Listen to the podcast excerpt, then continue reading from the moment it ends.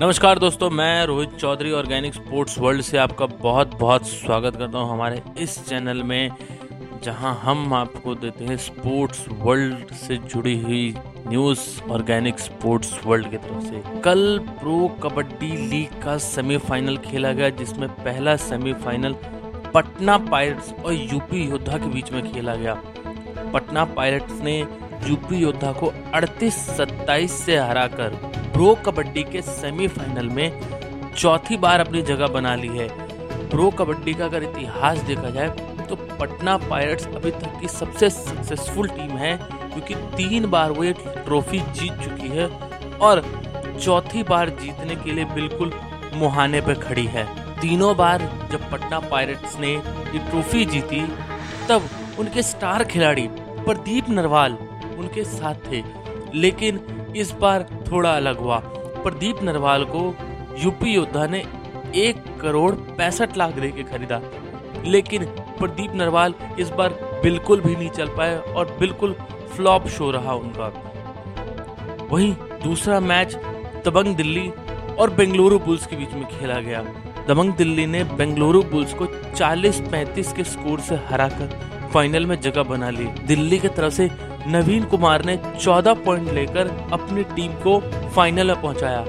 Pro kabaddi में अभी तक एक भी बार दबंग दिल्ली फाइनल नहीं खेली है। और 25 तारीख को इस प्रो कबड्डी का होने वाला है फाइनल पंगा, जहाँ पटना पायरेट्स चौथी बार ट्रॉफी जीतने के लिए मैट पे उतरेगी। वहीं दिल्ली को अपनी पहली ट्रॉफी का इंतज़ार होगा। क्या पटना पायरेट्स चौथी बार ये ट्रॉफी जीत पाएगी।